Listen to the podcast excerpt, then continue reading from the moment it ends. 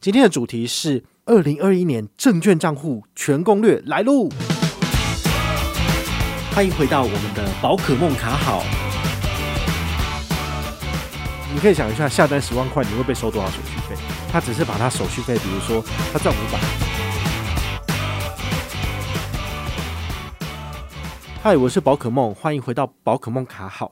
今天呢，要来跟大家聊一下哈，就是我最近写了一篇文章哦。这篇文章是二零二一年的证券账户比较，诶，很难得，因为我花了好多时间在整理这个表格哈。这大概有呃，里面有至少三十家左右的证券商哦。那很多人都想知道说，诶，到底我开这个证券商可不可以有什么好康？比如说你想要开户优惠，你也想要有这个证券折扣，好，就是下单的折扣。怎样才能够拿到面子，又拿到里子呢？面子指的是开户礼，里子指的是你持续不断的使用而产生的优惠折扣，这当然很重要啊。好，那其实我查了这么多的证券商之后，我才发现有一个很有趣的点啊，就是鱼与熊掌几乎不可兼得，大概都是只有那种比较大的券商，他们才会推出所谓的开户好康。开户好康又差在哪里呢？大部分都是说，诶，你如果开了一个证券户，那我就给你一百块。好，有时候可能是小七一百，有时候是全家一百，那有时候是 Line Points 点数一百。好，那这个各家倒是都差不多。那有的时候还会再多一个所谓的交易礼。好，比如说你认下一单，好，他就给你一百，所以你最多可以拿两百。啊，有的时候他会比较好一点，比如说你下单十万，他就送你两百。你可以想一下，下单十万块，你会被收多少手续费？他只是把他手续费，比如说他赚五百，他少赚两百，他把两百块拿来还给你，就这个意思。好，所以你也可以去计算一下。就是你如果要达成这个游戏的门槛，你到底要付出多少的手续费出去？那你又能够拿到多少钱回来？我觉得最简单的计算方式，或是最简单的呃入手方式，就是你开户他就给我一百，然后你认下一单，你买个零股，他也给你一百。我觉得这样是最好赚的。好，但是呢。因为证券开户其实真的很麻烦，好说真的，不是每一个人都那么喜欢一天到晚去开户头，包括开银行户头，大家都觉得已经有点麻烦了，更何况是证券户头哦，因为证券户头它必须要绑定你的银行账户来做扣款，好，所以你也可以想一下这些。林林总总的证券户头，他们都有约定或者是唯一认定的几个银行。那你如果没有那个银行的账户，你甚至还得先去开银行的户头，才能过来开证券户头。好，所以其实是蛮麻烦的。好，所以这一点你们就必须要去衡量一下，说，诶，到底我要开哪一个户头？我有没有他的银行户头？好，就是合作的银行，这样子再来开证券户才比较划算，或者说比较顺一点。好，那如果有一些银行或者有些券商，他们真的。搭配数真的不多的话，你真的开起来，你真的会哇哇叫。比如说，我以前常用的那个是新丰证券，新丰证券也是我表格的第一个券商，那也是我的第一个开立的券商，它就只跟第一银行做合作。那怎么办？你如果要开新丰证券，你自己本身有第一银行的账户也不行哦，它只指定第一银行的南京东路分行，所以呢，你就是只能到，比如说。呃，新丰是三楼好了，他可要去楼上四楼开完银行户头之后，再回去三楼，然后呢来做这个交割跟联动。哦，所以它其实是蛮麻烦，就是说你就会不小心多了一个账户，然后那个账户就的确是他们指定的分行别才能够操作的。好，小券商就会有一个这样子比较麻烦的一点。但如果你是中大型券商的部分就有差，比如说富邦证券的话，它就有四十家以上的银行都可以协助扣款，包括台新 REACH 也是。好，在这种情况之下的确会比较方便一点。好，因为你可能不想要开那么多银行户头，所以这种券商你就可以选择考虑。不过，就像我讲的，鱼与熊掌不可兼得，所以台北富邦它的证券折扣数多少？只有六折，就蛮差的。但是呢，这都可以去议价的。如果你自己本身的交易额够高，哈，每个月都是五百、一千万在成交在当冲的，那么你开立这个新的券商之后，你把你过去的交易的账户呢状况，你给对方看，他的确有可能为你争取到比较优惠的折扣。好，所以这种的话，你就是自己必须要去衡量。那还有一点，你在开户的时候必须要注意的是，有的时候呢，小的券商它可能没有办法及时帮你做融资融券。好，那这种情形之下，你可能要买你就买不到了。所以呢，小券商虽然说有比较好的折扣，但是它也有它的缺点。好，所以你就必须要自己去衡量，到底你要的是，比如说我随时想要买一些冷门的股票，我都买得到，还是说我只要稳稳的操作就好了。好，那最近因为这个存股的风潮就是越来越。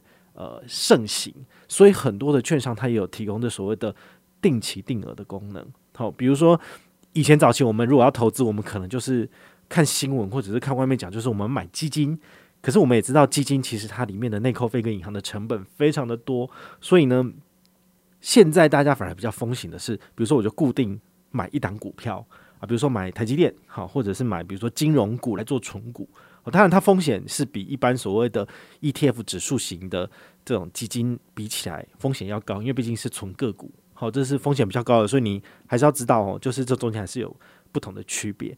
那在大家有这样的需求情况之下，其实很多的券商有提出这个定期定额的服务，比如说封存股，好，它就是大户头推出来的这个定期定额的功能。那它有没有折扣？它的折扣就是一万块以内一块钱，好，这个是我自己看到目前很优惠的一个服务。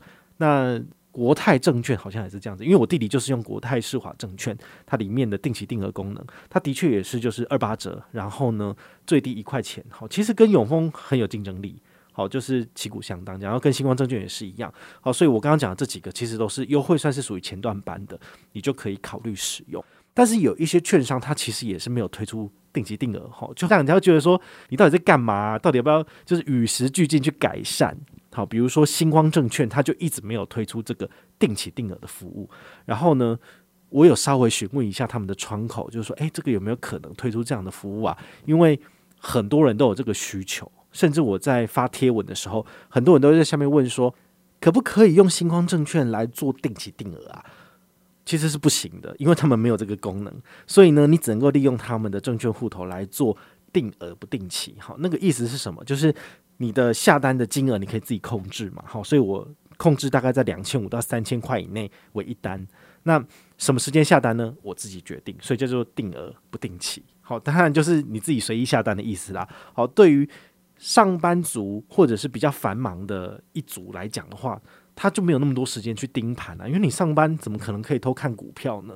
那这种情况之下，你到底要怎么下单？哈，所以我觉得定期定额还是有蛮大的市场需求的。然后他们说，呃，他们可能顺利的话，会在年底推出类似的功能。好，那我们就可以期待一下了，因为毕竟。我还蛮认真的在分享或者是推广新光证券，因为毕竟它的二把者的确是市场上的确是前段班回馈很高的。那如果它的证券的功能更完善，其实大家会更愿意去使用。不然的话，你们就用大户头就好了，因为大户头的定期定额也很好。然后大户头现在下半年开始的这个下单优惠，就是不指定营业员的方式之下开户，你就是一百万以内都两折。然后一百万以上就六五折。其实一百万以内对于小资主来讲，如果你是存股，你根本一个月存不了一百万了，你一个月都赚不了四万块，怎么存一百万？好，所以我的意思是，如果你不是要进进出出去当冲的部分，好，其实一百万的额度我觉得都是蛮够的。那反而像星光证券这种二八折，其实就很适合那一种你要很频繁进出的人。那你要很频繁进出的话，你就会用到比较多的手续费嘛。那你的确就需要比较低的折扣数，然后最好是有一些可以。折抵你折扣交易的活动，好，比如说新光证券它自己本身就有这个所谓的 MGM，好，就是你推荐一个人，然后你就可以有什么证券折抵金，好，推荐一个人就是折抵两百，那这里两百你就可以交易多少？两百五十万以内都是等于是零手续费，我觉得这一种就会很适合比较容易做大额交易的人，好，所以各家银行的搭配的证券账户其实都有它的优缺点，那如果你自己真的是很不想要就是一堆户头，比如说我的钱呢是放在台北富邦，但是呢我的证券交易是用元富证券。好，那元富证券其实能够对那个星光啦。我举例，好，你就是你到时候如果你的钱不够了，你又必须从台北富邦里面把钱转到你的星光，然后再从元富去扣，那这样子不就是变成 很烦吗？因为你就要一天到晚去注意说你的账户的钱到底够不够。好，那其实对你自己来讲也是会有相当程度的困扰。好，那我就会建议大家最好是用整包或者是一条龙式的服务，其实会比较方便。比如说永丰金证券它自己本身的大户头就是连接大户数位账户，那么你的证券交割户就是享有一点一趴高利活储，你放五十万在里面做交易，其实都是天天都有高利活储，其实也比其他的证券户这种只有零点零一的活储比起来，大概差了一百倍。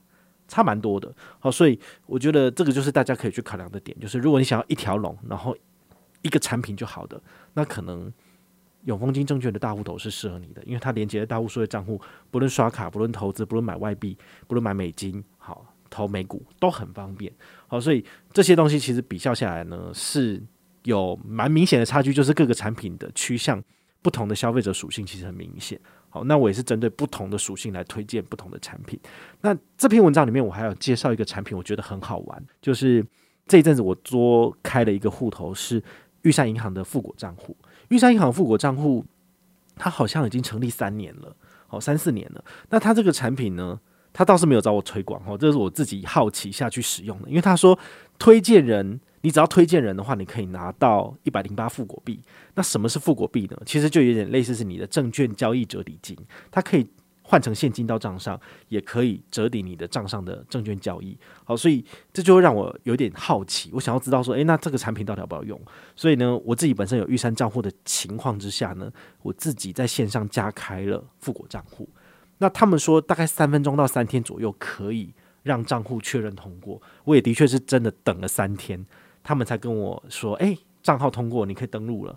那我今天登录之后呢，其实就可以开始做下单，也可以开始做推荐了。好，那我自己看了一下它这个富国的 APP，好，这篇文章里面我有三个 APP 介绍，第一个是星光证券的富贵角六号，之前有跟大家介绍过，然后另外一个是永丰金大户头 APP，好，之前也有做过介绍。那最新的这个就是。富国的 APP，好，我觉得它跟前面两个又不太一样。好，星光证券如果它是用三足的软体来做改良版的话呢，好，那这算是一种 type 哈，大部分都是以三足为基底的这个证券账户。那第二个就是像证券端自己重新开发的，就像大乌头这样子哈，完全是 for 他们自己产品的取向而设计出来的。好，那我们来总结一下今天分享的。其实，如果你是小资主的部分，我建议你可以选择低手续费折扣的券商来使用。但是呢，它就比较麻烦一点，因为毕竟它可能，比如说新丰证券最低有一点六八折，但是呢，它就是只有在民权西路捷运站附近有一个据点而已。那如果你是住在汐止怎么办？你也是要跑进来开户啊，超麻烦。好，那。第二个的话呢，比如说像星光好了，星光它在全台的据点大概也不超过十个，好，他们没有开很多的这种呃分行分公司的原因，是因为它可以把这个人事管销费用给省下来，好，让你有电子下单比较优的折扣。但是呢，如果当你遇到有什么事情是非得跑券商一趟去处理的，那你就真的得千里迢迢了。好，那。不见得你所在地就一定有他这个分公司哦，这是没办法的事情。比如说你在新光证券买的证券，你全部都要把它汇拨到大户好了，那你是不是一定要跑分行去一趟，然后把这件事情处理好？像我的部分在台北，我是在那个重庆南路上面的那个分公司，然后台北分公司，所以当我有事情的时候，我就必须请假，然后到台北车站去一趟，把这件事情处理完。好，所以我就是这算是我自己的时间成本。好，你自己就得自己。决定说，诶，这个是不是适合自己？那如果你用的是那种比较大型的券商，好，比如说凯基，好，或是元大，那像这种大型券商，其实到处都有他们的分公司，好像永丰金证券的分公司也蛮多的，哈，这你就可以自己考虑，这是小公司跟大公司之间的差异。第二个，如果你是当冲一族的部分的话，你也要注意你自己的手续费率，好，手续费率越低，你当然。支出的成本越低，好，这样你才有可能赚钱嘛。另外一个就是，当你要融资融券的时候，有没有可能你是用的是小券商，所以你就有时候就借不到券，那等于是你没有办法买进成功。好，这也是你自己要去注意的。所以，如果你有这种当冲需求的朋友，你可能就要往比较大型的券商去做开户使用。好，那券商的那个交易额度啊，你自己本身可不可以做到多高的交易额度？其实还是有一些这所谓的财力证明的部分。当你要开启这个当冲的身份的时候，他之前有分享过嘛？你有几个资格要去特别注意？第一个就是你要交易使用三个月以上，然后再来就是至少十次以上的交易。除此之外呢，你还是必须要提交你的财力证明。前一阵子我有分享一篇文章说，说有一个人啊，他一天当冲最高可以开到一千五百万，好，就是买进卖出买进卖出这样最高的金额一千五百万。但是你们以为他真的可以说开就开吗？不是。我稍微看了一下规则，你如果要做一千五百万的当冲，你自己账上至少要有四百五十万的抵押品诶。好，你没有这些钱的话呢，券商不会给你开到那么高的额度。好，所以这其实也是有一些不同的陷阱在里面，你自己必须要注意。不是说当冲就稳赚，当冲就一定怎样怎样讲，没有。你如果没有一定的能力的话，他当冲甚至说不定十万都不给你，你没有十万块额度，你玩个屁呀！你甚至连一张台积电都买不下去了。台积电现在一张多少？五八五，这等于是一张台积电你就是五十八万了。你如果要做当冲的话，买家卖至少要有多少的额度？至少一百多万的额度啊！没有一百多万的额度，你当冲也是开不了啊！好，对不对？那最后的话就是，如果你是长期投资一组的部分的话呢，请你要选择有定期定额功能的这个券商，你就可以不用花时间在这些事情上面，你就只要每个月固定有钱在账户，它时间到这就给你扣走了。好，那这样子走三年、五年、十年下来的话呢，你的平均报酬大概也是市场的这个平均报酬。如果你买的是指数型 ETF 的部分，那的确拿到的是市场平均报酬。好，所以。以上这三个族群呢，我有建议三种不同的决策跟下单券商选择的部分，你就可以自己去思考你是哪一类型的人，然后使用哪一种券商的服务是比较适合你的。我是宝可梦，我们下回再见，拜拜。